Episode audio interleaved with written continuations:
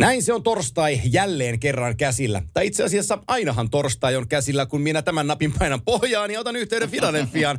Sen tarkoittaa sitä, että viikkojärjestyksessä on maanantai, tiistai ja keskiviikko takana. Seuraavaksi on kimanttia ja sitten tulee perjantai.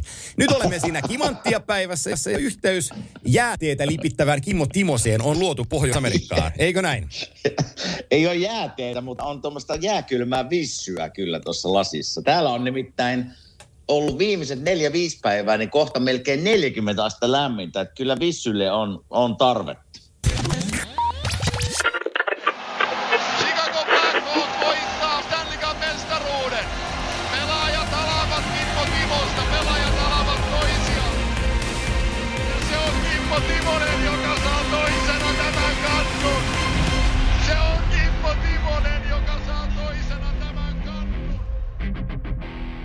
Näin se sitten on todettava, että myös aurinko, joka on lämmittänyt meitä täällä Pohjolassa jo tovin aikaa, on astetta kuumempana siellä New Yorkin osavaltiossa. Ää, mitä sä oot, oot puuhailu? Onko pelaan tennistä tai golfia yhtään ulkona? Äh, No, kyllä tuossa tennistä yritettiin pelata kyllä eilen, mutta on niin pirun kuuma, että ei siitä oikein meinaa tulla mitään. Että tunti me sinä läiskittiin, mutta sitten piti lopettaa. Että kyllä se, se kuumuus on tuommoista nyt, kun menet tuonne ulos, niin minuutin päästä sulla on paita märkä. Niin se, ei ole, se ei ole kyllä kiva. Mä tykkään lämmöstä, mutta nyt on vähän liian kuuma, jos saa valittaa. Onko siellä, hei, nyt on pakko kysyä tähän liittyen, että kun tämä COVID-asia on, on ollut meillä niin iso vajan puolitoista vuotta, ja nyt teillä on siellä Joo. lämmi, lämmintä, niin äkkiseltään mä näen tällaiset ö, Euroopan alueen Italia-ongelmat, että, että kuumuus, kuumuus ö, vei mennessään ikääntyneitä. Ja, ja onko siellä, onko siellä mikään niin kuin ylipäätään ahdistusta, että kun on korona ja sitten on, on kuuma vielä siihen päälle? No, sinä täällä Amerikan päässä, kun olet käynyt matkustelemassa Joo. Paljon, niin sehän, sehän täällä Amerikan päässä on tietysti hyvä, jos on lämmintä ulkona, niin sisällä on kylmä, kun nämä tuuletukset on niin hyvä, hyvät systeemit täällä, että ja mitä tulee tuohon koronaan, niin kyllähän täällä niin rokotukset on niin kovassa vauhdissa. Me käytiin itse asiassa lauantaina pitkästä aikaa syömässä ravintolassa, niin ei siellä enää, näytti ihan kuin olisi palattu kaksi vuotta takaisin aikaa, että ei ollut mitään maskipakkoja, ihmiset istu baaritiskeillä ja vierekkäin oltiin. Että kyllä täällä niin kuin säännöt alkaa pikkuhiljaa palautua aika normaaliin. No mutta sehän on, se on loistava kuulla ja Kyllä, sama se, sama se täällä on, että pikkuhiljaa alkaa, alkaa tota, mm, normaalit asiat nostamaan taas päätään, eikä, ja puheenaiheena joku muukin kuin korona. Että johan se tässä Joo. puheenaiheena, puheenaiheena on ollut. Ja esimerkiksi tuossa äh, takaperin kävelyssä, josta, josta me ollaan tässä vielä puhuttu, että miten se Joo. meni. Niin tota, sen verran voin ottaa takaisinpäin, että rautatieasemalla kun lähdin kävelemään, niin siinä oli monta sataa ihmistä. Oli rautatieasemalle tullut, tullut tota morjestaan ja, ja tota, kaupunki oli täynnä iloisia ihmisiä. Joka puolelta huudeltiin ja annettiin tsempit ja näytettiin peukkua ja, ja parvekkeelta jengi, jengi huuteli ja kannusti. Ja siellä oli ti, isoja tifolakanoita. Yksi iso tifolakana oli Ratinan kerrostaloihin tehty, mikä oli tosi upea juttu. Ja ihmiset oli niin kuin iloisella mielellä liikkeellä ja kaikilla tuntuu olevan niin kuin hauskaa. Ja sellainen Joo. hyvä fiilis. Niin itse asiassa mä illalla rupesin miettimään, kun mä pääsin kotiin ja kävin vielä vähän iltakävelyllä siinä, että ei muuten kukaan puhunut koronasta sanaakaan. Joo, se on, hien, se on hienoa. Oliko muuten, oli, oli mulla tässä paperilla takaperin kävely kyllä tässä tulossa, että oliko, oliko se kovempi haaste, mitä luulit, ja oliko, oliko kipuja seuraavana päivänä? Miten se niin kuin meni kropan fyysisyyden puolelta? No jos mä oon ihan rehellinen, niin se oli helpompi kuin mä ajattelin. Ahaa, Et mä päätin sen, tuossa eri friendien kanssa keskusteltiin siitä, että kävele Hämeen katu ja sitten istut siihen, tota, vähän pitää taukoja, juot jaffaa ja sitten taas jatketaan, että et tee sä rykäsynä. Ja sitten mä sanoin, sanoin siinä, ketä mulla oli kävelemässä, nyt voidaan paljastaa, että siinä oli mun ystäväni, joka on poliisi, oli kuvaamassa ja sitten siinä oli yksi ravintolatyöntekijä siinä käveli edellä, että siinä oli sellainen turvavartio otettu matkaan mukaan, ettei, ettei mitään hulluuksia pääse tapahtuu. Mutta että mä niiden kanssa keskustelin siinä, mä sanoin niille kyllä, kun me alettiin tekemään edes live-lähetystä, mä, sanoin, kyllä mä lähden kävelemään, mä, mä pyrin, että mä kävelen tämän niin kuin rivakaasti koko mat- matkan. Että mä saan Joo. sen askeleen niin kuin kohdalle ja sitten se tapa muistuttaa edes jollakin tapaa vähän urheilusuoritusta, niin kyllä se oli se ihan, se oli, se oli se ihan oikea vaihtoehto, että sitten lähdettiin niinku taittaa oikeasti sitä matkaa. Niin se, sitten se menikin niinku nopeasti ja, ja tota, kyllä mulla sitten kun me sen Särkäniemen porteille päästiin, niin sit kun mä pysähdyin, niin kyllä mulla siinä rupesi jalat tärisee. Et kun, kun, kun, kun, kun niinku tuli sellainen pysähtyminen, mutta se kesti yhden kymmenen sekuntia ja, ja tota, sitten niinku palautui siitä. Ainoa, mikä tuli, tuli vähän kipeäksi, oli pohkeet mutta tota, mä aika, aika isolla huolella hoidin sitten niin kuin jälkihuollon, että mä kävin illalla vielä kävelemässä siis etuperin ihan normaalisti ja sitten veny, veny, venytteli hyvin ja ravisteli jalkoja ja, ja tota, tein kaikenlaista hoitojuttua. Niin tota, seuraavana päivänä pohkeita vähän kolotti, mutta ihan täyden salireeni mä painoin sitten seuraavana päivänä pois alta jalkakyykkyineen ja, ja kaikkineen, että pystyi pysty niinku urheileen. Että sillä mä oon iloinen, että se ei tuottanut sen suurempaa tuskaa. Ja se päätös siitä, että miten päätettiin se kävellä, oli, oli ihan oikea. Tuota, kun mä ajattelin, kun sä lähdit kävelemään siitä, ja mä seurasin sinua siinä, siinä livessä ja oli vähän aikaa siellä Joo. mukanakin, niin, niin mä ajattelin, että kyllä se niin erilaista kuitenkin on kropalle. On, on. Joku, paikka, joka, joku paikka tulee niin kipeäksi, että, että seuraavana päivänä ei kävellä, mutta Joo, ja olit sit... sä sitten jotenkin valmistautunut siihen hyvin? Joo, kyllä sen verran on tullut treenattu erilaisia juttuja, ja sitten me, me vaimon kanssa käveltiin, käveltiin sitten vielä treeninä edeltävän lauantaina se reilu kilometrin matka, ja, ja ehkä sekin niin kuin jeesas siinä sitten – sekin jeesas siinä niin kuin sen, sen asian, asian kanssa, mutta se mä monelle, monelle sanon, että kun moni kävelee sitten, tosi, tosi paljon tsemppiä, tai kiitoksia teille kaikille, ketkä olette niin kuin takaperin kävelyä lähtenyt tämän jälkeen testaamaan treenimuotona. Niin. Äh, niin. Mutta tota, jengi kävelee tuossa takaperin ja ne kävelee sen 20-30 metriä, se että eihän tämä kummallista ole, niin, niin kyllä, kyllä mä voin sanoa, että sitten kun kä- kävelee ensin vaikka sen kilometriä ja sitten rupeaa keskus- keskustelemaan minkälaista, minkälaista se on. Siinä täytyy oikeasti vähän ajatella, kun se kävelee, että kuinka se nilkka kääntyy ja, ja miten se totta, ja, askel niin kuin soljuu.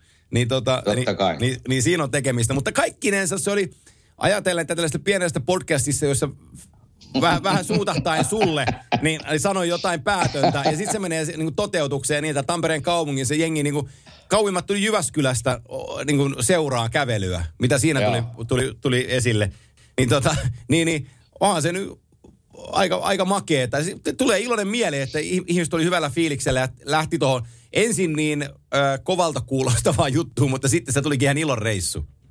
Joo, mä nimittäin luin siinä sitten joitakin sosiaalisia niin siellähän nousi idea, että tästä pitäisi tehdä perinteinen hyvän tekeväisyystapahtuma, mikä minun mielestä tavallaan ei ollut kyllä huono idea, että saisi ihmiset liikkumaan ja tekemällä itse asiassa tapahtuman tuosta, mistä tuotto menisi sitten minne, jonnekin lasten hyväksi totta kai, Joo. mutta, itse mutta ei, ei, ei huono idea. Itse asiassa mietin ihan samaa, kun me lähdettiin sitä rautatieasemalta liikkeelle ja, ja tota, ää, siinä oli niin kuin varmaan satakunta ihmistä lähti remmiin, kun lähdettiin kävelemään. Niin mm. mitäs jos vuoden päästä sitä pitäisi vähänkin, vähän iholla ja tekisi siitä hyvän tekeväisyys. Nyt mä en sano, että mä tuun tätä tekemään, tämä on ajatus. M- mutta, että, mutta että tekisi siitä sellainen tempauksen, että tota, Kyllä.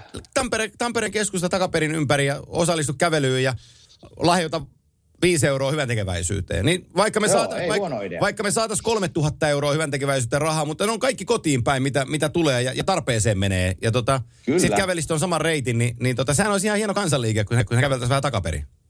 Ja varmasti lähtisi ihmiset mukaan. Joo. Ihan siis ihan vaan testailun mielessä ja, ja totta kai hyvän tekeväisyys mielessä, mutta olisihan se ihan mielenkiintoinen kokeilla, miltä kuuden kilometrin takaperin kävely tuntuu. Että pystyykö kaikki siihen?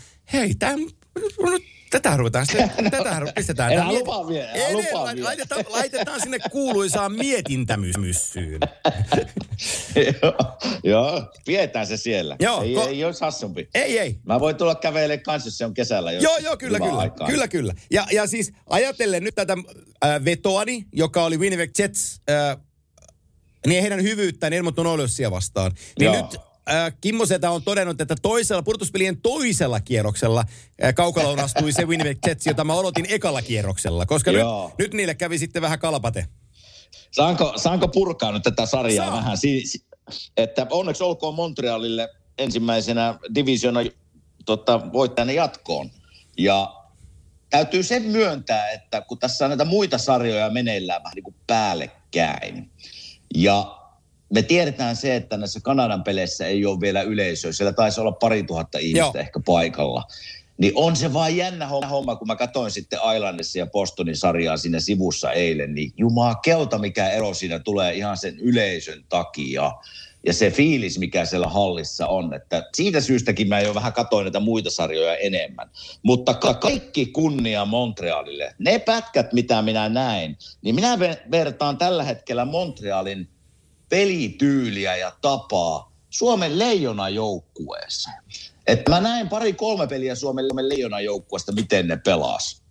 Ja tästä syystä mä vertaan tavallaan heihin. Molemmilla Gary Price pelaa tällä hetkellä mun mielestä niin kuin unelmansa kevättä. Niin kuin, niin kuin Suomen leijona maalivatti, oliko se Olki? Olkinuora. Olki, tota, Olkinuora, joo. joo. Pel- jokainen, joka seurasi maajoukkuepelejä, niin ihan ykköstähti Suomen leijonajoukkuessa kisoissa. Ja sitten katoppas, katoppas Montrealin pelisysteemi ja minkälainen se, se on. Se on niin, kuin niin tiivis ja korostan joukkuepelaamista. Ei ole mitään hirveitä nimekkäitä pelaajia, mutta voi hyvä isä, kun joukkue taistelee, jokainen, jokainen yksilö sielullaan, jokaisella solullaan taistelee sen joukkueen puolesta. Katsoppa Suomen pelejä, sama homma. Eli siellä jokainen eli sen, sen pelin mukana. Ja silloin kun esimerkiksi ei päästy, Montreal ei päässyt karvaamaan, niin oli aika pirun tiivis keskialue niin kuin Suomen pelissä. Eli se, se joukkue pelaaminen tulee tästä Montrealin niin kuin sykkeestä tällä hetkellä esiin, hyvällä veskarilla varustettuna. Että se on niin tiivis paketti tällä hetkellä. Eli kaikki kunnia Montrealille, oikea joukkue meni jatkoon. Mutta nyt kun mä puhun vähän niin kuin Winnipegin puolesta, totta kai Mark Seiflin typerä taklaaminen jätti jälkessä siihen joukkueeseen, koska se on se ykköshevonen siinä ykköskentän moottori, joka vie sitä joukkuetta eteenpäin. Mutta nyt olisi ollut paikka tälle meidän kuuluisalle Pierre-Luc Dupoille vaikka näyttää, mikä hän on miehiään, mutta pelas eilen neloskentässä, niin me nähtiin, mikä hän on miehiä. Ei siis, ei, ei, ei saanut mitään aikaa. Mutta se, mihinkä mulla menee nyt vähän, ne pelit, mitä minä näin, niin mihinkä kritisointi menee nyt, niin mä katson sinne penkin taakse. Paul Maurice hävisi 100-0 coachien taistelun tälle Montrealin valmentajalle Dominic Duchesne. Joo. En tiedä sanoinko oikein. 100-0. Koska kun mä katson sitä peliä, ja sä tiedät millä tyylillä Montreal pelaa, ja me ollaan puhuttu tästä Winnipegin, niillä on hyviä hyökkäjiä, taitavia hyökkäjiä, ihan liikkuvia isokokoisia hyökkäjiä, pakkisto ok, maalivahti on tosi hyvä. Ei kyllä hänkään minun mielestä onnistunut tässä sarjassa täydellisesti. Mutta kun mä katsoin, muutama keskialuetilanne pelaaminen kertoi mulle kaiken tästä sarjasta. Kuvittelepa tilanne, kun Winnipegin pakit saa kiekon. Ja se heittää, Winnipegin pakki heittää pakki pakki.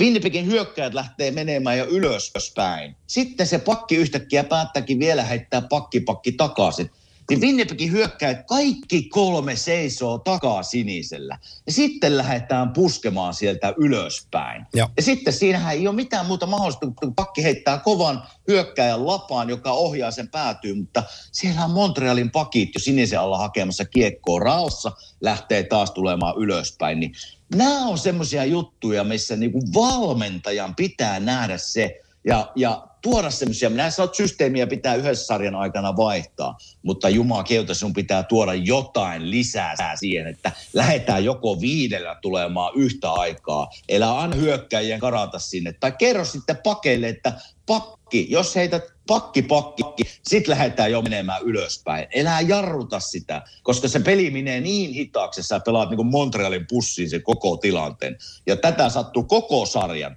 En sano, että tämä ainut syy oli Winnipegin hävi, häviöön, koska siellä on näitä tähtiäjiä, ei, ei siis niin kuin, ei päässyt mihinkään, Wheelerit ja Eilersit, ja ne, ne petti minut niin kuin täysin, mutta hei, Montrealin valmennusjoukkue vei tämän 100 kaikilla osa-alueilla.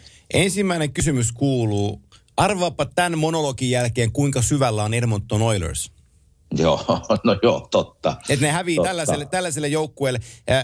Sä tiedät hyvin entisenä pelaajana sen, että kun lähdetään pelaamaan pudotuspelisarjaa, niin totta kai motiiveja on, on jatkoon pääseminen ja voittaminen. Mutta on olemassa myös sellaisia motiiveja. Ja niin kuin sä tiedät entisenä puolustanut ja pelasitte Pittsburghia vastaan, niin sähän halusit voittaa Crospin, eikö niin? Joo, Joo. totta. No niin. No Kyllä. nyt meillä, meillä on Winnipeg Jetsin joukkue, jonka motiivina on voittaa Conor McDavid.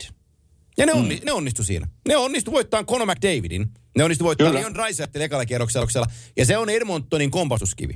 Mutta nyt kun mm. ne tuli toisella kierroksella vastaa joukkue, joka on joukkue isolla jillä, eikä siellä mm. ole äh, McDavidia tai Dreisaitlia, niin ei niillä ollut niinku palaakaan siinä ottelussa. Ei, ei, ei palaakaan. Ei palaakaan. Et, et se oli tosi karu Jetsin kohdalta, että missä se menee. Ja nyt Pieni vertaus vielä tämän kauden viimeinen Patrick Lainen vertaus, koska Suomessahan kaikki puhuu Patrick Lainesta, niin kuin mekin ollaan puhuttu, että kausi mm. epäonnistui raakasti Kolumbuksessa ja, ja täytyy perä, parata, parantaa paljon. Ja se on fakta. Mm. Patella Kolumbuksessa 45 peliä 10 plus 11, eli 21 tehopistettä. Hänen vaihtokappaleensa Pierre-Luc Dubois Winnipegissä 41 peliä, 8 plus 12, eli 20 tehopistettä ja pudotuspeleissä seitsemän peliin, ei häkkiä, kolme syöttöpistettä kylläkin, mutta miinuksella.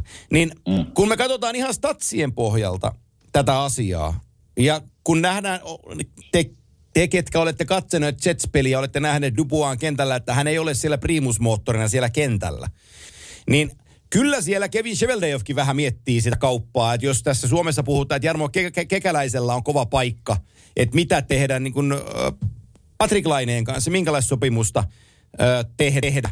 Niin kyllä, kyllä siellä Kevin Sheveldejovkin, että kun tei cap liikkeen Pierre-Luc Dubuan kanssa, Dubua painaa tollaisen kauden tuohon, niin ei siellä Sheveldejovin hommat yhtään kyllä helpottunut.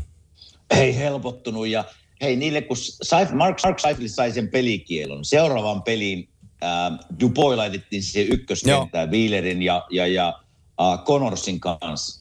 Annettiin siis todella hyvä mahdollisuus ottaa se ykköshevosen rooli nyt, kun ykköshevonen on, on pelikielossa. Niin ei, mä katoin sitä peliä, niin kiekot karkaa, Juh. ei, ei häviää, kaatuu, iso mies kaatuilee kulmiin, tulee löysästi omiin. Niin mulla tuli semmoinen kuva siitä jo siitä pelistä, puhumattakaan eilistä peliä. Niin, että eikö se halua olla sielläkään, että antaako se ilmi niin kuin tolleen se, että – mä en, mä en halua jäädä tännekään, mutta kertoo kaiken tästä Pierre-Luc Duposta, että mä ajattelin, mietipäs kun se olisi jäänyt Kolumbuksen, missä hän oli ykkös niin kuin hevosen rooli. Mm. Pääsi pelaamaan niin paljon kuin halusi ja pelasi minusta ihan aika hyvin, varsinkin niin kuin kupla playoffin aikana, niin ihan siis kiinnitti huomiota, miten hän taisteli. Niin tässä sen huomaa, että ei se niin kuin, mikä se sanonta, että ei se ole vihreämpää aidan toisella joo, puolella. Joo, ruoho, ei, se... ei, ei, ruoho, joo. ei ole ruoho joo, vihreämpää. Niin tässä se huomaa näin, että se voi mennä päinvastoin tämmöiset, niin kuin, että en halua jäädä tänne, mä haluan treidata itteni pois täältä. Niin nyt jos minä olisin Winnipegin GM ja mä katoin sen niin kuin ottamuksia tuossa tämän sarjan aikana, niin mulla hälytyskellot sois. Että tämmöisen kaverin, kun mä haluan saada niin kuin niin kuin pitkäaikaisesti meidän joukkueeseen, joka joutuu neloskenttään ihan sen takia, kun ei taistele ja ei pysy pystyssä ja kiekot karkaa. Ja kun silloin kun Laine siirtyi Kolumbukseen, niin niitä ää, grillipuheita tuli siitä, että, että se ei Jetsin joukkuehenki ole mikään ihan parhas paras ja ja tota, Blake Wheeler tuli mediaan puolustelee sitten kapteenina omaa tekoaan. Ei ole koskaan halunnut satuttaa lainetta ja, ja aina on kannattanut, kannustanut nuorta miestä ja toivotti hyvää jatkoa ja muuta vastaavaa. Nyt kun mä katson sen, sen Dupuaan pelaamista siinä joukkueessa, mm. niin mun niin kuin jääkiekko minä niin sanoo, että ei toi jätkä ole valmis, valmis antaa sydäntä tollekaan joukkueelle. Ja se, tule, ja, se, ja se heijastaa mulle äkkiseltään sen pukukopin sen tilanteen, että ikään kuin tämä on niin kuin nähty aikaisemminkin jo. Että se heijastuu Joo. sieltä. Nyt kun tämä joukkue ei ole enää contender, kun tämä on menossa alaspäin, niin, niin, niin kyllä siellä Cheveldayoff joutuu aika pit paljon miettimään myös niin näitä, näiden johtopelaajien kohdalta, että voiko näiden ympärille sittenkään rakentaa?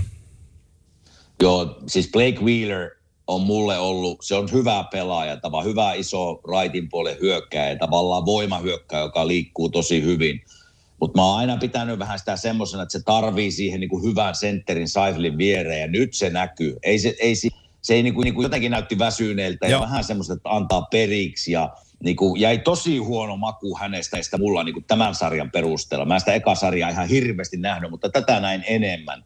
Niin kyllä siellä nämä tähtipelaatkin voi katsoa peiliinsä, mutta tämä on hyvä osoitus siitä, että hei, että joukkuepeli hyvällä, systeemillä, hyvällä veskarilla varustettuna, niin se edelleen voittaa yksilötaidon. Niin tämä on, tämä on siis Montrealin niin kuin isolla jillä, niin kuin sanoit, niin tämä on ihan oikea joukkue meni jatkoon, ei mitään tämän kysymystä. Kyllä.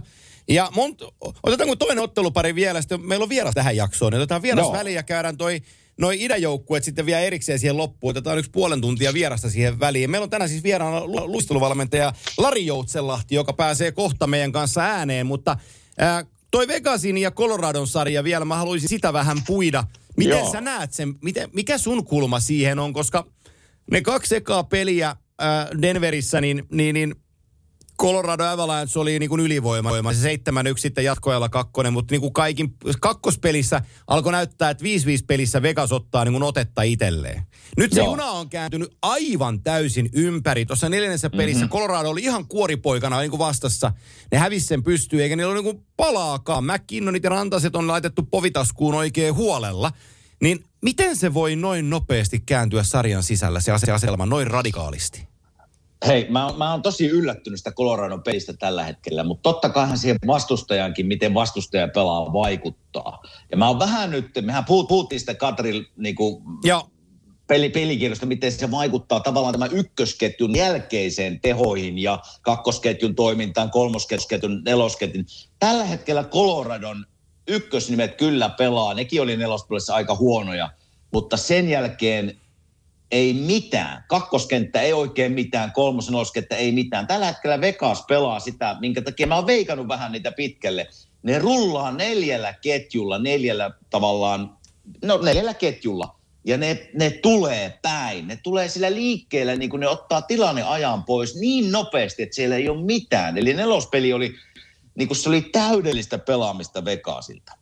Mutta täytyy se sanoa, että tämähän sarja pitäisi oikeasti olla 3-1 Vegasille. Että nyt mä haluan niin Parkkila, Parkkila Jussille lähettää terveisin sinne Colorado, että voit ihan hyvin ottaa ne, ne päiväunet. Nyt on menty ehkä 10 minuuttia että meidän kimantti, että voit nyt ottaa ne päiväunet, koska hei, Power on todistanut, että se on veskari ja pystyy kantaa teitä. Eli siinä, siinä, siinä oot niinku ihan oikeassa, että, että, että, että tota, mulla oli vähän epäilyksen merkkiä tästä Powerista Powerista, että pystyykö pelaamaan. Pystyy. Se on kantanut näitä nyt varsinkin se toisessa pelissä, minkä ne voitti. Ni, niin sitä ei tarvitse huolehtia. Mä olisin, mä olisin nyt huolehtu, niin kuin tosi, jos mä otan niin kuin viidellä viittä vastaan Coloradon pelaaminen, niin ne on niin jäljessä nyt tällä hetkellä Vegasia, että, mutta tilanne on 2-2. Tänään illalla tiistaina, kun tätä tehdään, on vitospeli, kaikki on edelleen auki ja ne menee kotiin. Eli, eli kaikki on tavallaan vielä omissa käsissä, mutta hei, viidellä viittä vastaan peli, kakkos, kolmos, neloskentät, niiden on nostettava ja paljon tasoa, niin, niin sieltä se on lähettävä. Joo, ja se on, se on, se on niin kuin melko erikoista. Yksi FCn vahvuus, mistä me ollaan puhuttu, on niiden puolustuksen kiekollinen taito, kuinka ne pystyy painamaan alta, alta alaan peliä ja, ja tekemään sen nopeasti, niin nämä viime pelit, ne ei ole pystynyt tekemään sitä. Ne on, niin kuin ajettu, ne on ajettu kiinni, ja se tulee mulle, mulle vähän yllätyksenä, että ne ei, pääse, ne ei pysty selviämään. Apupelit jää vähän vajaaksi koko viisikoilta. Ää, tulee erikoisia kiekon menetyksiä aika, aika ratkaisella sektoreilla Avalanche joukkueelle mm. tällä hetkellä. Niin se, että voiko se olla niin paljon itseluottamusjoukkue, että sitten kun se McKinnon ja Rantanen laitetaan taskuun ja se kadri puuttuu kakkosesta, niin, niin sitten ei ole niinku oikein, on niinku eväs, eväspussi on melko tyhjä. Et, et jotenkin se, Ehkä no, tällä, se, hetkellä se, niin, joo, tällä niin, hetkellä se näyttää siltä. Niin, pudotuspelien kuuden Colorado ensimmäisen pelin jälkeen, kun ne voitti Bluesin 4-0 ja ne johti tätä sarjaa 2-0, toi joukkue näytti Stanley Cup voittajalta. Kaksi mm. peliä myöhemmin se näyttää siltä, että vielä on kuule matkaa. Joo. No, mä sanon sen vielä tuosta Vegasista, että, että se on vähän kuin Montreal nyt. Että ne pelaa niinku, ne luistelee, taistelee, ne riistää, raastaa, ne karvaa, ne taklaa, ne vie niinku taklaukset loppuun asti. Ne voittaa jokaisen yksi yksi tilanteen. Tavallaan se, se halu voittaa se tilanne on niinku Vegasin puolella satanolla tällä hetkellä. Ja siitähän se Coloradon valmentaja, mikä se nimi, mä en unohda Coloradon valmentajan nimen. Se oli jo huolissaan siitä peli, oliko kakkos- vai kolmospelin jälkeen, se sanoi, että me tarvitaan enemmän taistelua. Me tarvitaan tällä hetkellä Vegas vie kaikki taistelut. Ja tämähän on tämähän on yksi yksi pelien jääkeikko tavallaan. Että jos sä voitat yksi yksi taisteluja siellä kulmella joka osa-alueella, niin yleensä sulla on kiekkokin enemmän hallussa. Ja tällä hetkellä vaan Vegas, ne pelaa joukkueena paremmin. Ja sitten vielä kun mitä tulee yksilöihin, yksilöt onnistuu, ne tekee tehoja, erikoistilanne pelaaminen toimii. Mutta mä olisin pikkusen siitä niin kuin taisteluilmeestä Coloradon puolelta niin kuin huolissa, että se, se ei ole siellä ollut viimeisessä parissa pelissä sellä, sellä tasolla, millä se nyt pitäisi olla. Se oli hyvin sanottu. se, se tietynlainen sydän, viimeiseen, viimeiseen asian ruuvi käännetään loppuun, niin se pitää löytää. Jos Avalanche meinaa tuosta sarjasta, he ei voi, tämä on ehkä v- vähän liian konkreettisesti ja kylmästi sanottu, mutta puolilla valoilla he ei pääse Vegasista ohitte. Täydet, Ei millään. tar- tarvitaan Ei ihan millään. kaikki valot. Kaikki valo, valot ja tarvitaan just, no ykkösketjun pitää onnistua paremmin, mitä ne onnistui tuossa nelospelissä. Se oli ihan täyttä Vegasin hallintaa Joo. nelospeli. Mutta hei, sarja 2-2, ne menee kotiin Coloradoon, missä kaikilla on aina vähän mukavampi olla. Joo. Minä, minä en ole yhtään huolissaan siitä, että Mik- Mikko Rantanen ja Nathan McKinnon ei tule pelaamaan hyvin tänään. Minä olisin enemmän huolissaan siitä, että mitä niiden jälkeen oleva joukkue tekee. Miten ne tulee niin kuin tähän peliin? Voittaako ne niitä taisteluja? Viekö ne taklauksia loppuun?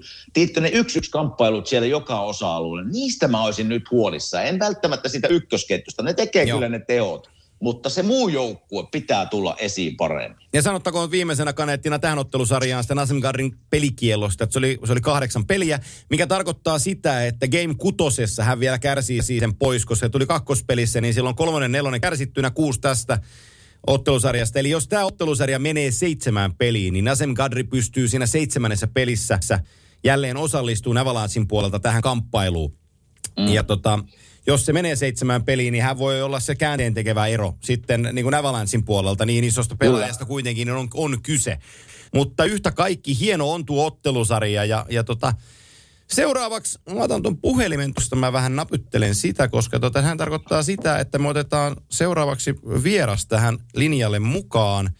Ja tota, katsotaan sitten, että sen jälkeen puhutaan vielä Islanders Bruins-sarja ja Hurricanes Tampasarja, mutta nyt mennään Joo. Lari Joutsenlähden juttusille.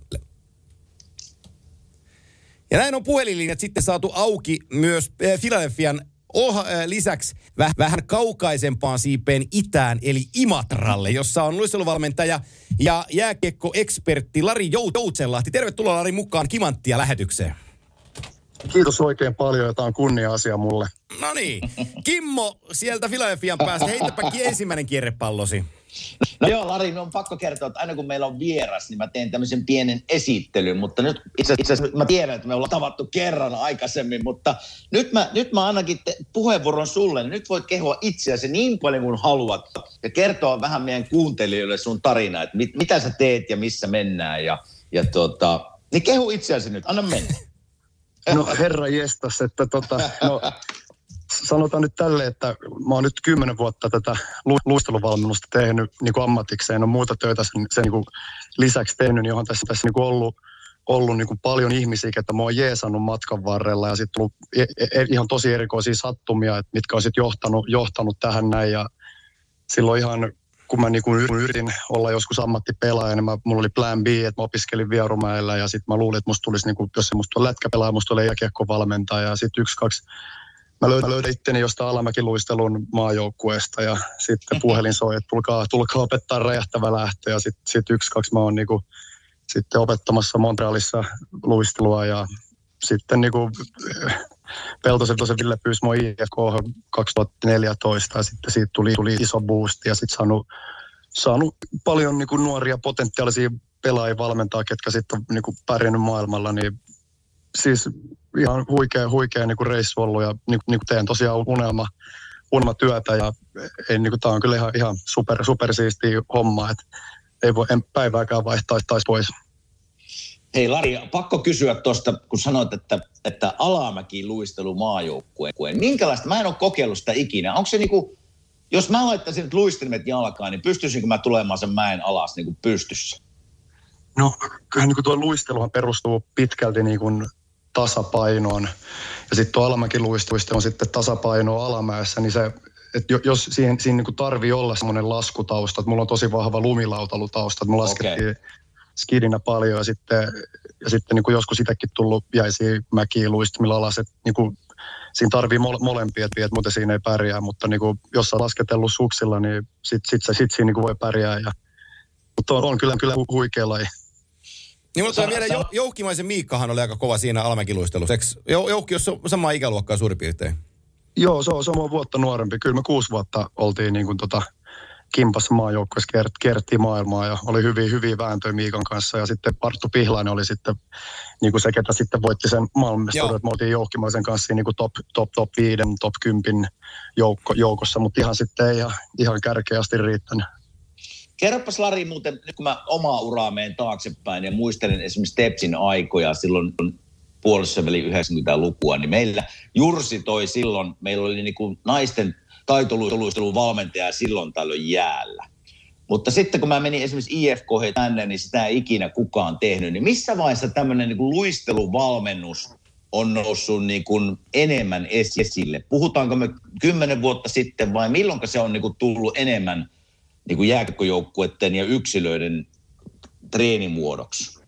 No kyllähän se niin kuin mun mielestä on lähtenyt, lähtenyt Pohjois-Amerikasta, että itsekin siellä, mä olin niin kuin just silloin luistelun aikaa, niin, niin 2010 mua sitten pyydettiin sinne Montrealiin valmentaa ja siellä sitten niin kuin oli, oli kovat, niin kuin siellä oli monia toimijoita, ketä teki ammatikseen tätä niin kuin skills trainingia ja luistelu, luistelukoutsaamista. Suomessa oli sitten muutama pikaluistelutaustainen kaveri, ketä teki sitä juttua niin kuin pieni, pienimuotoisesti. Et, ja sitten ne säännöt muuttu, oliko NHL 2006, kun, sit, kun se koukkaaminen otettiin pois ja luistelun merkitys, merkitys nousi. Et, ja sitten se niin kuin, joka vuosi mun mielestä ainakin täällä niin kuin Suomessa ja Pohjois, niin kuin Euroopassa, niin se yksilövalmennuksen merkitys on niin kuin nous, noussut, koska on, on niin kuin huomattu, että se seuran, seuran niin kuin, seurassa sä et niin kuin saa sitä välttämättä niin kuin riittävästi huomiota tai, tai että edes riittääkö valmentajilla taitotaso opettaa sitten sitä luistelua tai muita, muita niin kuin teknisiä asioita. Se, sehän, on, sehän, on, joo, siis sehän on mielenkiintoinen asia. Tuossa on kun oma poika pelaa ja itse asiassa mainostetaan sen verran, että hän on, po- poikani on Larin leirillä pari kertaa käynyt ja saanut sieltä paljonkin, paljonkin positiivisia juttuja matkaa mukaan, mutta siis itsekin on tupannut tuossa junnuvalmentajana äh, törmään sellaisiin niin kuin, hy, poikkileikkaus esimerkki olkoon tällainen, että äh, seura X järjestää pikkujunnuille luisteluvalmennuksen. Ja sitten isät ja äidit tuo sen kuusivuotiaan poikansa tai tyttönsä siihen, siihen tota jäälle luistelu kouluun ja, ja tota, sitten se luistelukoulun vetäjänä on joku vähän vanhempi jääkiekko pelaaja, joka on, on ammatikseen pelannut jääkiekko jossain kohtaa ja sitten ne pikkunassikat nostetaan siihen keskialueelle ja hädin tuskin pysyy, pysyy niin kuin pystyssä. Niin tämä luisteluvalmentaja on siinä keskiympyrän kohdalla ja sitten se sanoo, että no niin, että tervetuloa tänne luistelukouluun, että tästä tämä matka lähtee, että ei tämä ole se vaikeampaa, kun laitatte vaan pyllyn alas ja sitten te, te, teette jaloilla näin ja lähtee luistelemaan. Ja sitten se niin odottaa, että ne kuusivuotiaat ja viisivuotiaat nassikat osaisi tehdä sen perässä. Niin tämähän on, tämähän on poikkileikkaus hyvin pitkälti, Lari, siitä luisteluvalmennuksesta, mikä, mikä Suomessa niin kuin pitkään on ollut. Enkä mä, enkä mä nyt halua ketään niin kuin haukkua tässä sen enempää, mutta sellainen luistelu on ollut yksi iso, iso tekijä, mutta sen pilkkominen siihen luisteluteknisiin asioihin, niin se on kyllä loistanut poissaolollaan aika pitkään, kunnes sitten teitä asiantuntijoita on alkanut putoon tähän, tähän markkinaan ja, ja kertoo, että mitä, sillä, mitä, mitä terä voidaan käyttää ja kuinka luistetta kuuluu käyttää. Äh, ihan niin kuin Pohjois-Amerikassa on tehty jo vuosikymmeniä. Siis joo, just näin, mutta sitten tuossa niin kuin itsekin, kun on tätä tehnyt jo pitkään ja paljon, niin tota se just, että siinä aika nopeasti oppii lukemaan, kun näkee sen pelaa, että mitä treenejä siihen pitäisi mennä. Silloin kun sä niin kun aloitat sen luistelun, niin sehän pitäisi kyllä niin leikin, leikin ja tasapainon kautta mennä. Ja sitten kun sä näet, että se pelaaja on, niin kuin, että se vähän alkaa, että se pysymään tolpilla ja hallitsee, hallitsee niin perus, perusasiat luistimella, niin sitten se pystyy vähän niin lisäämään sitä, sitä hommaa. Mutta sen koko mun niin se vahvuus on valmentajana se, että mä pystyn mä oon hyvä, hyvä niin kuin psyykkaamaan, kun mä oon, mä oon lapsen mielen itsekin, että mä siinä niin kuin heittäytyy mukaan, että se on myös niin tärkeää, että saadaan ne innostumaan ja kokeilemaan niitä omia rajoja, mutta kyllä se niin peli, peli, peli lukeminen, että se on vähän vaikeaa niin aina luistelu, luistelutreeni suunnitella etukäteen, koska se, sen, sen kun ryhmä, mikä siinä on ottamassa vastaan, niin se voi olla, että sun treeni ei sitten välttämättä sovi niille, vaan sun pitää sitten nopeasti soveltaa joku muu siihen, mikä sitten toimii niillä. Kerropas Lari käytännössä nyt, että, että meidän kuuntelijat ymmärtää tavallaan, että mikä sinun näkemys on siitä, että mikä ikäluokka on se, milloin sä itse asiassa pystyt ruveta niin kuin sinun omaa ammattitaitoa ja se itse asiassa auttaa pelaajia? Puhutaanko me 10V tytöistä pojista vai pitääkö ne olla jo 15, 16? Ja miten se käytännössä niin kuin sinun apu tapahtuu? Onko se, että sä vilmaat vähän niin kuin pelaajaa ja kerrot, että tätä terän käyttöä sun pitää tehdä lisää, lisää vai tuleeko se just niin kuin tasapainon kautta ja sitä kautta, että tämä on mullekin aika tavallaan mielenkiintoinen aihe, koska ei mulle kukaan ikinä opettanut tavallaan, että, mm. että mitenkä luistellaan. Mutta se lähinnä, että mikä se ikäluokka on ja miten se käytännössä se opetus tapahtuu. No siis lähtökohtaisesti niin mun tapahtumi on 10 vuoden ikäraja, mutta onhan mulla, niin kun, onhan mulla nuorempiakin poi, poi, poikia tyttöjä ollut siellä, että sitten se, jos sillä pojalla on oikeasti tällä pelaajalla on sitten niin intohimoa sen näkee, niin että se halu, haluaa kehittyä, että ettei se vaan siellä ole sit vanhempien painostuksesta, niitäkin tietysti on ollut, niin se näkee kyllä tosi nopeasti, niin että en mä sanoisi, että kyllähän se, niin kuin, onhan se hyvä harjoitella oikein jo nuorena. Mm. Että niin kuin mä itse näkisin, että se just, että mikä siinä on se juju, kun se oot varmaan se, se 6-8-vuotiaana, että sä niin kuin saisit riittävän monipuolista niin kuin är, ärsykkeitä, just että siellä tulisi sitä niin kuin takaperin luistelua ja, ja sitten vähän niin kuin, että oppii kaatumaan ja näitä, näitä juttuja. Et, et, et en mä vaikea niin kuin laittaa sitä ikärajaa, mutta mun mielestä mun oma niin kuin osaaminen tulee paremmin esiin sitten niin kuin kymmenenvuotiaiden ja niitä, niitä vanhempien pelaajien valmentaminen. Musta tuntuu, että musta on niin kuin enemmän hyötyä niille kuin sitten alle kymmenenvuotiaille pelaajille. Tuleeko siellä konkreettisia esimerkkejä sulla mieleen, että, että pelaaja X sun kanssa treenatessa ö, puolen vuoden ajan, niin on ottanut askeleita eteenpäin ja teknisesti parantunut plus, jos otetaan joku, mitataan joku 20 metrin luistelu, että, että tulokset on parantunut? Siis on, on, on sitten, siis faktahan on se, että tästä olla rehellinen, että on, on osalle pelaajille on, on suuri hyöty, että ne käy mun treeneissä osalle sitten vähemmän, että se on niin tärkeää, että siellä on sitten se fysiikka, ja niin kuin muu, muu semmoinen niin kuin urheilullisuus on siellä taustalla. Jos sulla on huono kunto, sä oot ylipainoinen ja sulla ei liikkuvuutta, niin eihän sulla mitään hyötyä käydä mun treen jos et sä niinku, täytyy olla tietynlainen niinku urheilijan tausta ja sitten se oma, oma halu.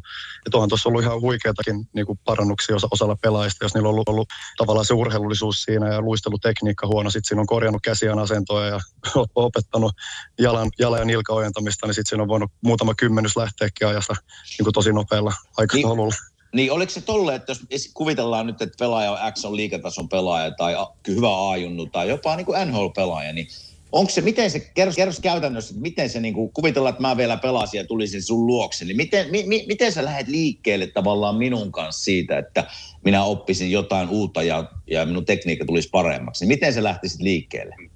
No varmaan pari vuotta sitten mä olisin vastannut, että mä voisin tehdä ihmeitä, mutta siis mun, mielestä, mun, mun kokemuksella, mitä mä oon nyt niin kuin nähnyt tässä näin, niin sä et, sä et enää hirveästi niin kuin, niin kuin likapelaajaa pysty, siis sä totta kai sä pystyt auttamaan, Joo. Mutta, tota, mutta se, se, se, ne, ne on, ne on niin kuin pieniä, pieniä tämmöisiä juttuja, että enemmän sitten vielä niin kuin sanotaan, B-junnuissa pystyy vielä tekemään tekee ihmeitä. Ja siinä, se on se ikäluokka, missä monesti sitten se tavallaan se taktinen puoli tulee esille ja sitten se yksilövalmennus niin kuin loppuu. Mutta nämäkin on vähän niin kuin yksilöjuttu, että jos siellä on kyllä, niin kuin, kyllä. Joku, joku liikapelaaja, kellä sitten on oikeasti vaan semmoinen puute, että se ei ole ikinä tajunnut ojentaa jalkaa suoraksi ja käyttää nilkkaa tai on niin kuin huonossa luisteluasennossa, niin se on, mutta sitten semmoinen niin kuin tavallaan se luistelun uudelleen, uudelleen rakentaminen on, on, on niin kuin käytännössä mahdotonta. Että se on semmoisia pieniä niksejä, mitä voi antaa, mutta sitten tuommoinen kymmenenvuotias, niin siinä sen kanssa, sit, jos, jos on ihan pahoja, niin ne pitää sitten välillä katsoa ihan uudestaan se koko koko luistelupaketti, jos siellä on sitten joku, joku ky, kumara, kumaraluistelu ja kantapään nostelu ja tämmöinen, niin sitten pitää,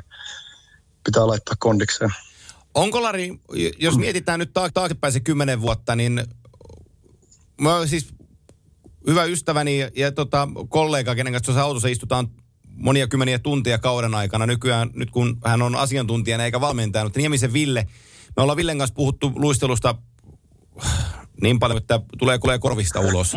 mutta tota, mut, mut Ville, Ville aina välillä muistuttaa mua, kun mä otan sut, rupeen puhumaan niin sun jutuista, niin se sanoo, että ollaanpas tarkkana nyt, että kukas Larin on tänne näihin piireihin nostanut. Niin pitääkö tämä nyt paikkansa?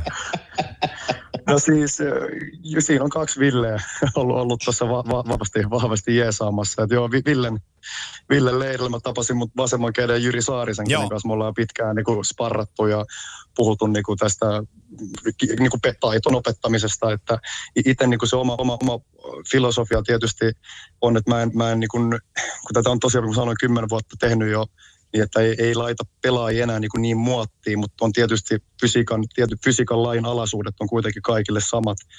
Että joo, et, on Ville tietyllä tavalla oikeassa ja on, on, aina hauska katsoa teidän showta siellä Viaplaylla, niin, niin tota, on, on hyvä, hyvä setti. No, mutta jos, jos, jos, jos se laitat tuollaisen teidän normaalin viikonlopun nyt tai, tai normaalin leirityksen, mä tiedän, vastasit sieltä Imatralta nyt, niin minkälainen prosessi se teidän leiri tänä päivänä on? Kuinka monta apuvalmentajaa sulla on mukana?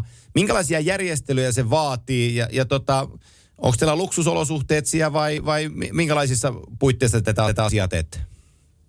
No nyt on, tota, tietysti on, on sille etuoikeutettu asema, kun on, on pyydetään tämän Imatralle mua pyydettiin tekemään tämä leiri, niin täällä on sitten hoidettu, hoidettu fasilite, fasiliteetit hyväksi ja hyvät tää, tää näin, niin on, on tiedätkö, ruoka, ruoka tuodaan tänne ovelle ja, ja tota, aamupala on tuossa valmiina, niin silleen niin kuin luksuselämää tavallaan, mutta, mutta on tämän niin raskaat päiviä. Sitten valmentajat mä oon sitten ottanut tuolta Helsingistä ja Kouvolasta ja meitä on nyt viisi, viisi valmentajaa ja kaksi, kaksi ryhmää, 22 pelaajaa per ryhmää. Sitten niin kuin jaetaan aina ne ryhmät silleen, että on niin kuin neljä niin kuin 11 hengen ryhmää. Sitten jokaisella valmentajalla on sitten niin kuin oma, oma sapluuna, että mulla on sitten, mä, mä käyn läpi sitä luistelua, paljon ilman, ilman kiekkoa, ihan niin kuin tätä perussettiä.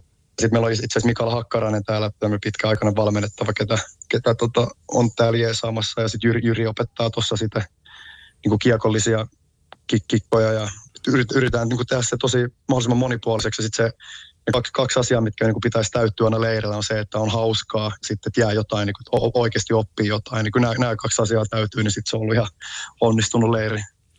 Kerropas Lari ihan käytännössä yksi luistelutreeni, minkä sä teet siellä leirillä esimerkiksi vaikka tänään tai huomenna. Tuota, minkä, no, totta. mi, mi, mitä, minkälainen, minkälainen, minkälainen se on ilman kiekkoa, kun puhutaan?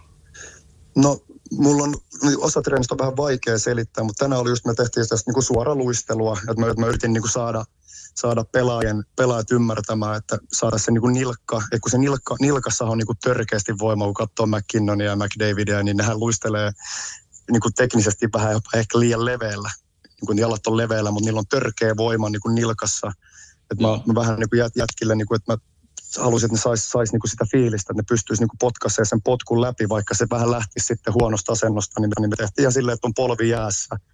Sä työnnät, tiedätkö, työnnät jalan, niin sä niin menet rintamasuunta laitaa päin ja potkaset niin päkiällä jalan suoraksi ja sitten semmoista, luistelua, että sä ojennat jalan suoraksi, käytät polven jäässä ja sitten oli vähän, vähän veto, veto, laitettiin kuminaho tuohon lantiolle ja kaveri antoi vähän vastusta joo, ja joo. yritetään saada niin kuin jalan ojennus mukaan. Sitten kokeillaan, sidotaan, laitetaan kädet selän taakse, ettei pysty käyttämään käsi, käsi kun luistelee. Sitten kokeillaan se ero, kuinka iso ero se on, kun käyttää käsiä versus ettei käytä käsiä, niin se on ihan niin kuin siinä on varmaan, varmaan yli 50 prosenttia ero siinä voimantuotossa, niin tämmöisiä kaikkia kikkoja yrittää tuohon aina, aina niin kuin, mutta totta kai sitä, sitä käytännön kauttakin pitää olla. Sitten lopetetaan aina sitten semmoiseen niin spurttikilpailuun, missä on kiekko, kiekko mukana. Että se kiekko, kiekollinen luistelu on kyllä, kyllä kans niin kuin oppinut ymmärtää, että se on tärkeä.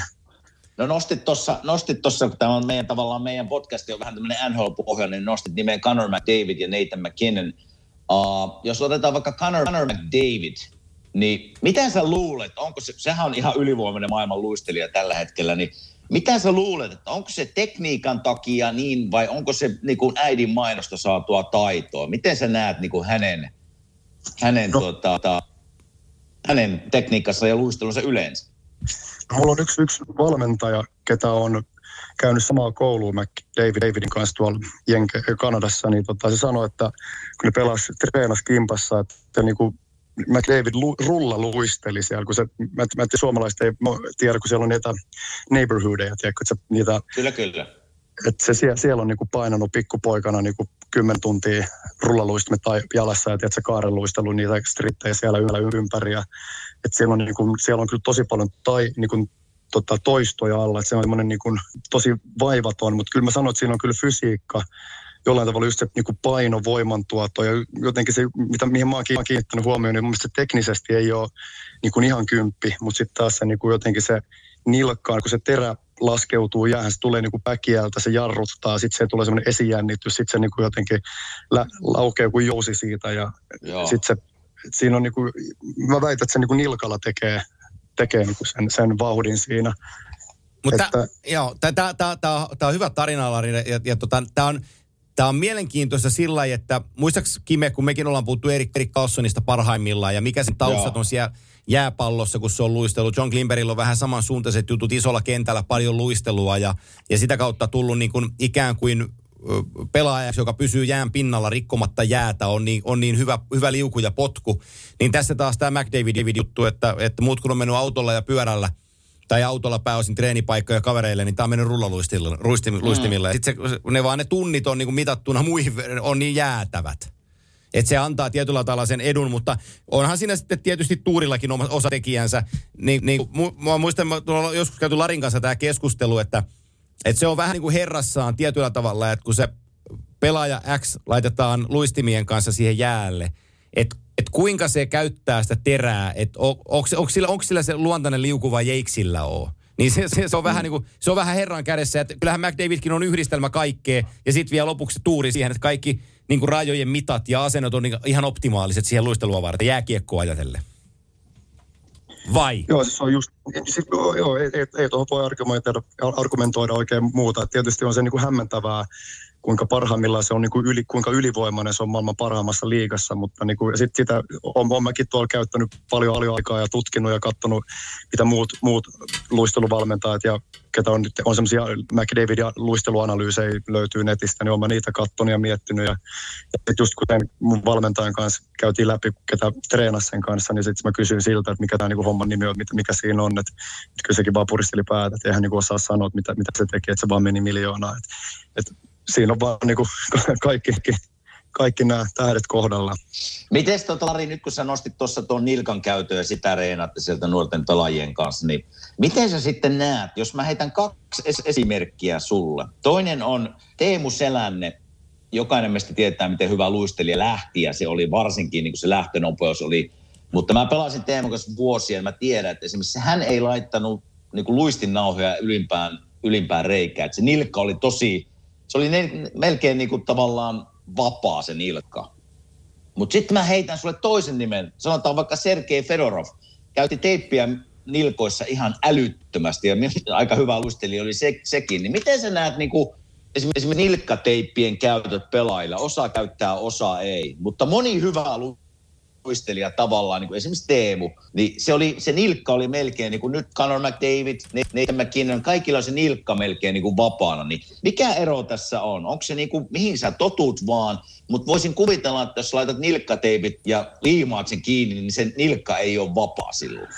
Niin no siis mulla, mä oon itse, itse niin lapsesta pitää aina niin kuin nauhoittanut ylimpään asti ja ollut jäykimmät luistimet ja mulle se on toiminut. Mä, ja sitten mä oon kokeillut, kokeillut sit pitää sen ylimmän reiän auki, niin mulla sitten se niin kuin nilkka, jotenkin sitten se, niin kuin, se lässähtää sitten läpi ja mä en saa niitä, mä en saa niitä niin kuin ekoja askeleita niin kuin silleen puremaan siihen jäähän, mutta sitten taas takaperin luistelussa se on sitten taas paljon helpompi ja sulavampi menee, mennä. Et se on varmasti niin, niin vähän mihin, mihin on tottunut. Me äsken puhuttiin tuosta, että, että, että kuinka paljon tarvii olla siellä jäällä, kuinka paljon mm. toistoja pitää tehdä, niin kyllähän sen tavallaan kroppakin sitten tottuu siihen, jos sä, jos sä alusta, alusta lähtien niin pidät sen ylimmän auki, niin kyllä sun sitten nilkka tavallaan tottuu ja sä pystyt sillä sitten työntämään. Mutta on tosi, mä oon sanonut noita kysymyksiä valtavasti, että mikä on niin se oikea tapa, niin, niin varmaan sitten yksi kompromissi on se, että jättää sen toiseksi ylimmän nauhan auki ja ylin kiinni. Siinä olisi vähän niin kuin molempia maailmoja, että on se, se jousto. Ja...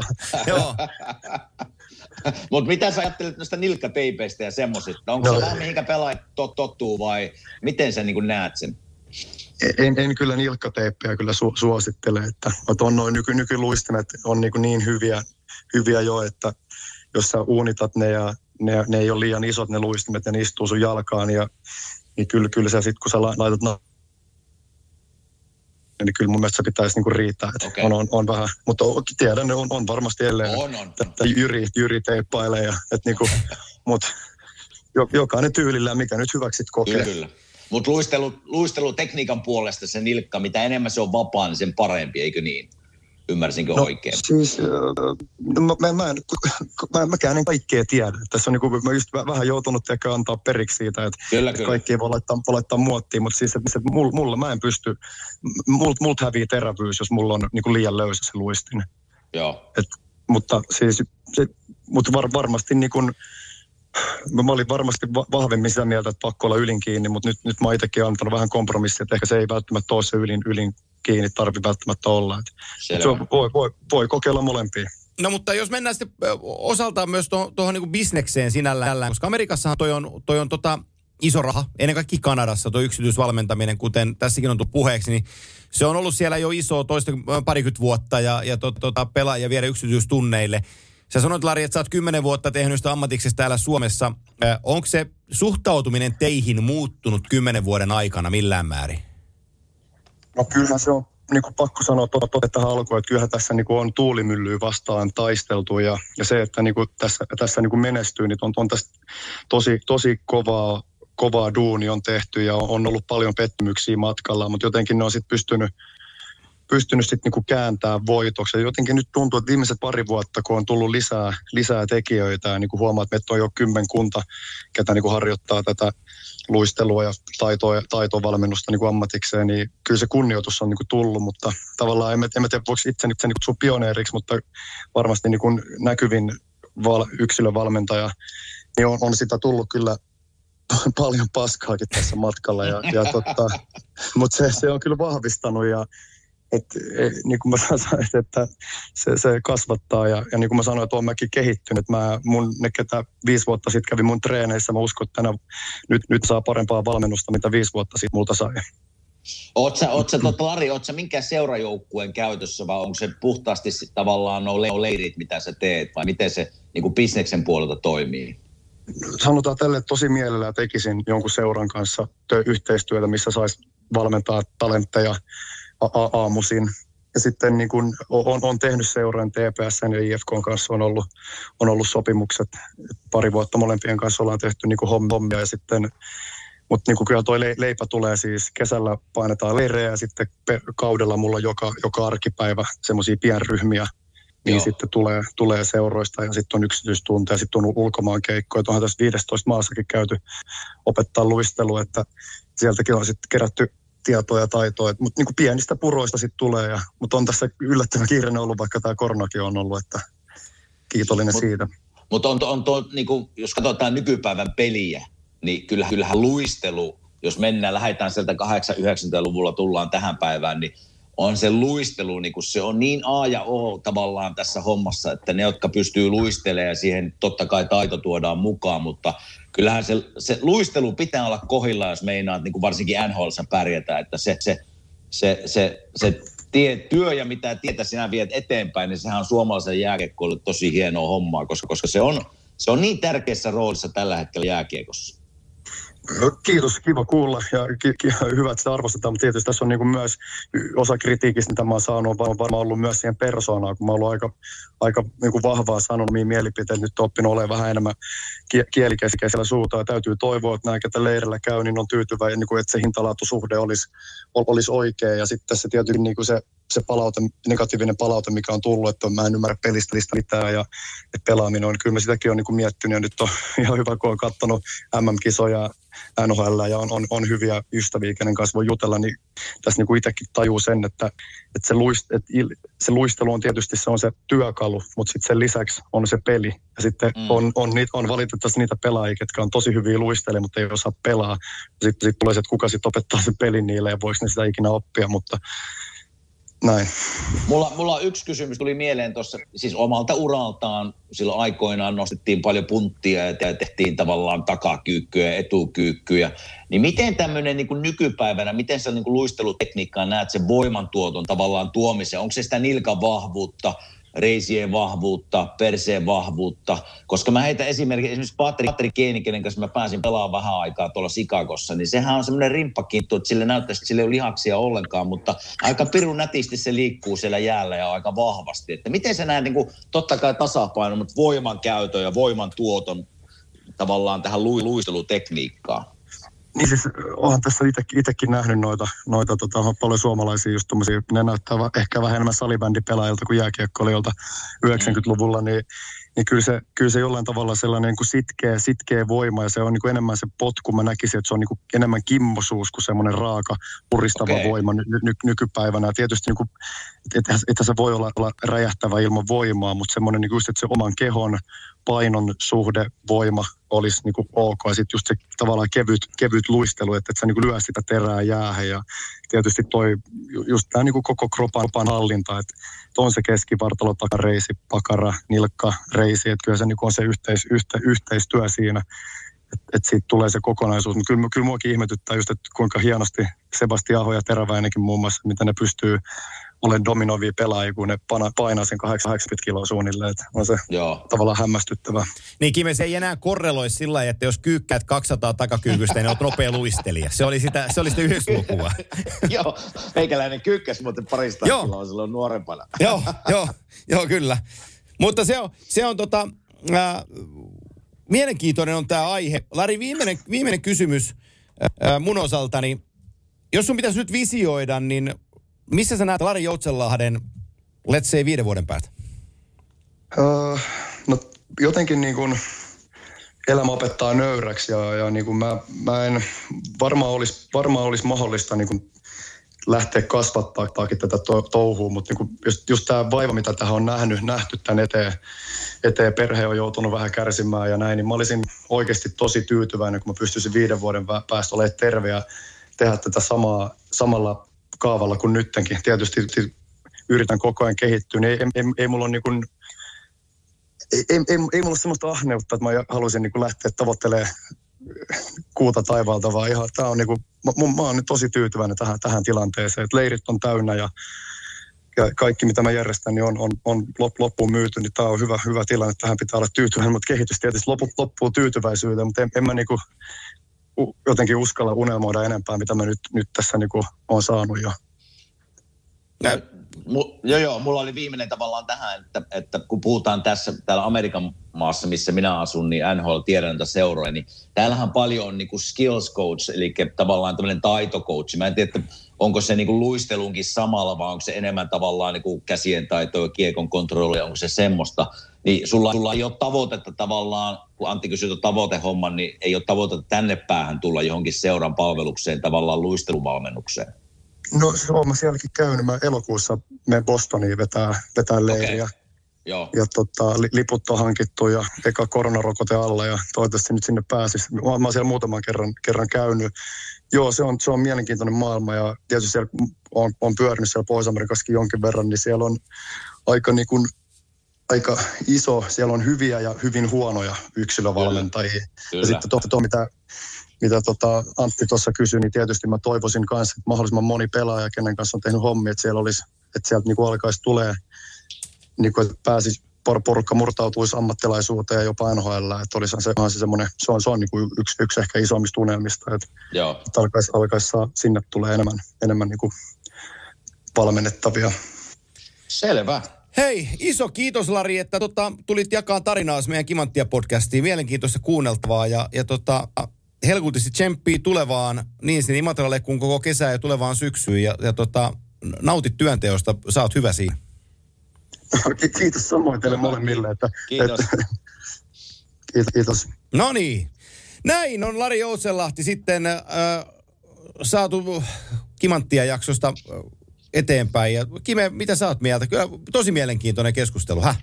Siis tosi mielenkiintoinen ja, ja tota, mukava oli kuulla tavallaan, kun tavallaan oma, omalta uraltakin se luistelu tavallaan oli, oli aika keskipisteessä ja, ja niin kuin mä sanoin tuossa, että se peli nykypäivänä on niin kuin ne jätket, jotka pystyy luistelemaan, pysyy kiekossa tasapainollisesti, niin ne on vahvoilla tässä nykypäivän jääkiekossa, niin hienoa oli kuulla, että, että Lari vetää tämmöistä ja vetää leirejä ja kehittää suomalaisia pelaajia, koska sitä tarvitaan jatkossakin. Ja muutenkin oli mielenkiintoinen kuulla tavallaan luistelutekniikasta ja nilkan käytöstä ja, ja erittäin, ainakin mulle oli tosi mielenkiintoista uutista ja tarinaa.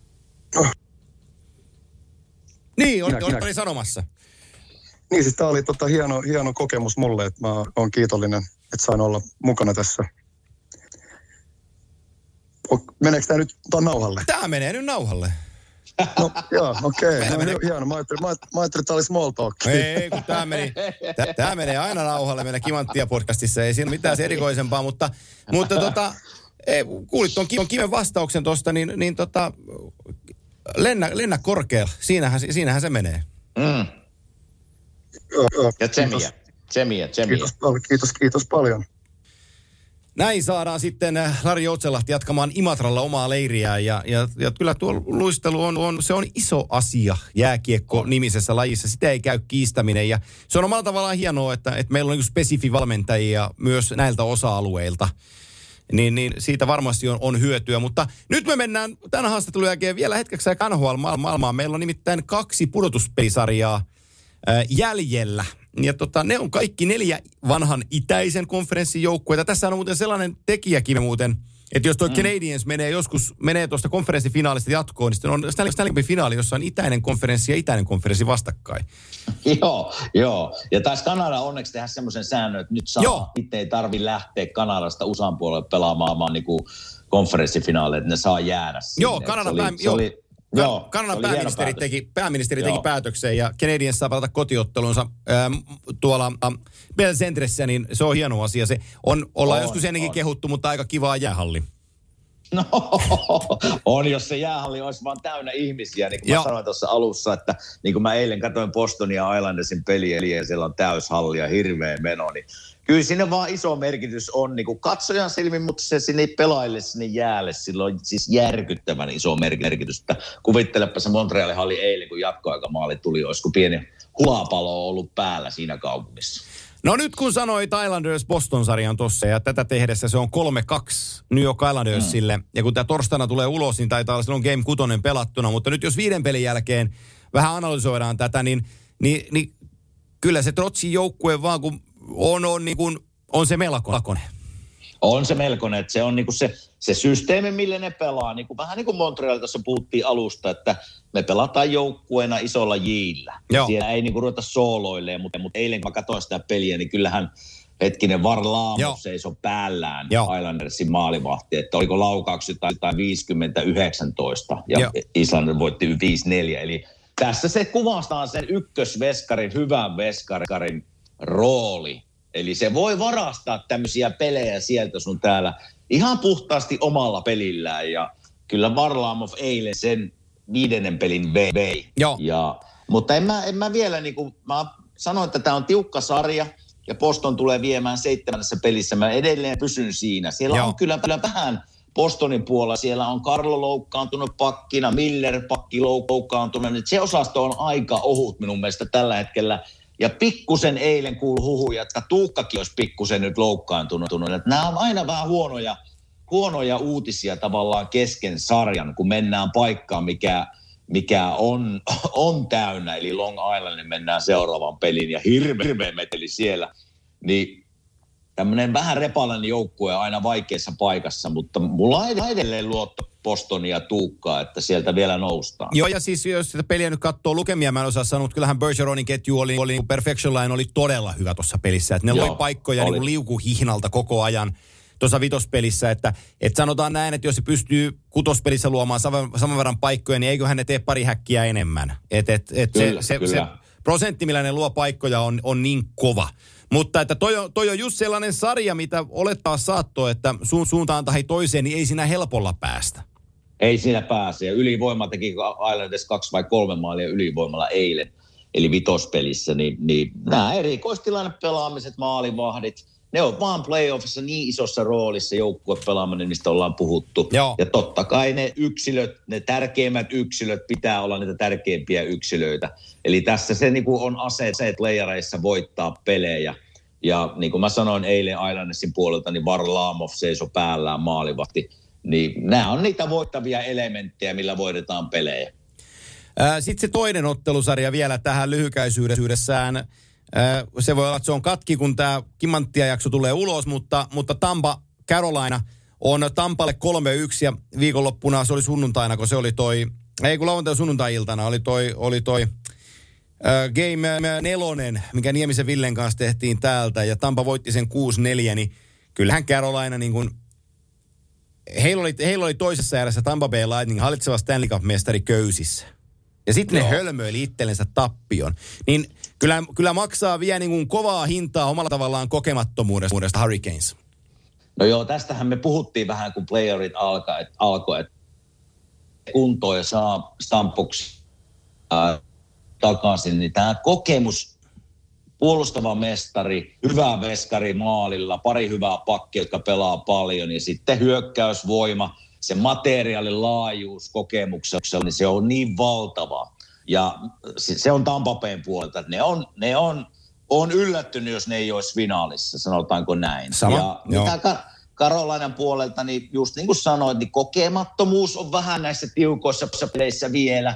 Mutta sitten mä tuun edelleen vähän siihen Karolaina, mitä mä oon tässä pari vuotta jo, jo niin kuin paasannut ja ärsyttää vähän jo paasata lisää, mutta se, että se ykkösveskarin löytäminen, mm. tavallaan Ruuki Nedelkovic vai miten se sanotaan. ihan oikein. Se, pe, se, se pelaa, pelaa ihan hyvää, mutta se on ruuki. Nämä Joo. on eri paikkoja kuin runkosarjan pelit. Nämä ei ole enää semmoisia. Ne on painekattelijoita veskarille. Tärkein paikka jääkekkojoukkuessa, niin se pitää olla kunnossa. Ja mä en ihan koko peliä nähnyt. Menikö sinne Braselikille muutama helppo meni. siinä neljännessä Joo, pelissä. Että näitä, näitä vaan ei voi syntyä ja tapahtua tavallaan Tampapein kokenut joukkuetta vastaan. Joo, ja sitten niin kuin mm. se, että... Ö, millä pystyt Tampan pitämään selän takana, niin jäähy pois. Niin sitten sitten 4-2 tilanteessa niin kuin täysin tur- turhia, tyhmiä jäähyjä ja Tampan ylivoima alkaa lyömään laattaa niin kuin pussiin. Sitten joku Andrei mm. Svetsnikov tällaisessa pelissä, niin, niin 0 plus 0, 0 ja 6 minuuttia boksia. Niin Joo. ne on vaan niin kuin siitä suorituksia sitä, että se kokemuspankki on liian ohut näihin tiukkoihin peleihin. Ja sitten nämä, nämä niin kuin, äh, mä monta kertaa on tässäkin nyt sanottu, mutta tämän joukkueen runko – on, on marinoitunut kovissa peleissä vuoden 2015 lähtien, kun ne pelasivat teitä mm. vastaan finaaleissa. Siinä on konferenssifinaaleja useimmat välissä ja, ja toisen kerroksen. Me y- kertaalleen jätti pudotuspelit ulkopuolelle, mutta näillä on niin paljon maileja näillä parhailla jätkillä tässä koko muodossa pudotuspeleissä, että ne ei niinku hätkähdä pienestä. Ne on nähnyt aika paljon. Ne on nähnyt paljon ja niin kuin se taisi olla 4-2, niin kuin Joo, sanoit Karolainalle se peli jossain vaiheessa, sitten tyhmiä jäähyjä. Ja mikä tavallaan Karolainen puolesta sekin, että nehän oli hyvä alivoimajoukkue runkosarjassa, Joo, ollut? Oli. jopa ykkönen. Niin ei voi kolmea maalia päästää sitten playoff-pelissä. Se vaan fakta on, että se on liikaa. Tyhmiä jäähyjä, liikaa erikoistilanne maaleja niin ei, ei, niillä ei voiteta. Ja silloin kun päästät kuusi maalia omiin, niin jokainen ymmärtää, että ei, ei, ei niillä voiteta. Eli, eli kyllä siellä niin kuin pahassa paikassa on, mutta kyllä tässä niin kuin on, pitää ihme käydä, jos Hurrikaans täällä vielä nousee. Kyllä Tampa Bay on niin kovassa iskussa ja, ja niin kokenut joukku, että ei ne, ei ne tätä kyllä sarjaa enää häviä. Ei, se on, se on, se on Jetsulleen näin. Mm-hmm. Tuota, olisiko tämä meidän torstai sitten tässä, näiltä osin? Se niin, tässä. Niin jatketaan, se tässä. jatketaan viikon päästä, katsotaan minkälaisia valmentajia saadaan silloin mukaan. Nyt puhuttiin vähän luistelusta, se oli se oli mielenkiintoinen keissi ja tota, kiitoksia vielä loppuun tähän Lari Joutsenlahdelle vierailuista Kimanttia podcastissa. Ja, ja tota, hei, muista aurinkorasva. Ja e, se on tärkeää, ettei rupea nenä punottamaan. Ja hartiat iso nenä. Iso nenä kyllä jo, ja isot hartiat, niin, niin ottaa, ottaa tiiäksä, säteitä, keräilee oikein paljon. Ja muistakaa juoda. Siitä, tällä eihän kuuluu kyllä. aina sanoa. Niin, niin tota, kyllä. Siellä, ja vettä. Ja vettä. Joo, vettä. joo, joo, no, niin, vettä juoda. Joo, joo, jos te ke- kello kuuden jälkeen iltamissa, niin sit voit ottaa jo viiniä tipan, mutta, mutta si- siihen asti vettä. Et sit jos koko päivä näin. juo viiniä, niin sitten alkaa olla vähän höperöolo siellä ja kello kuuden aikaan illasta.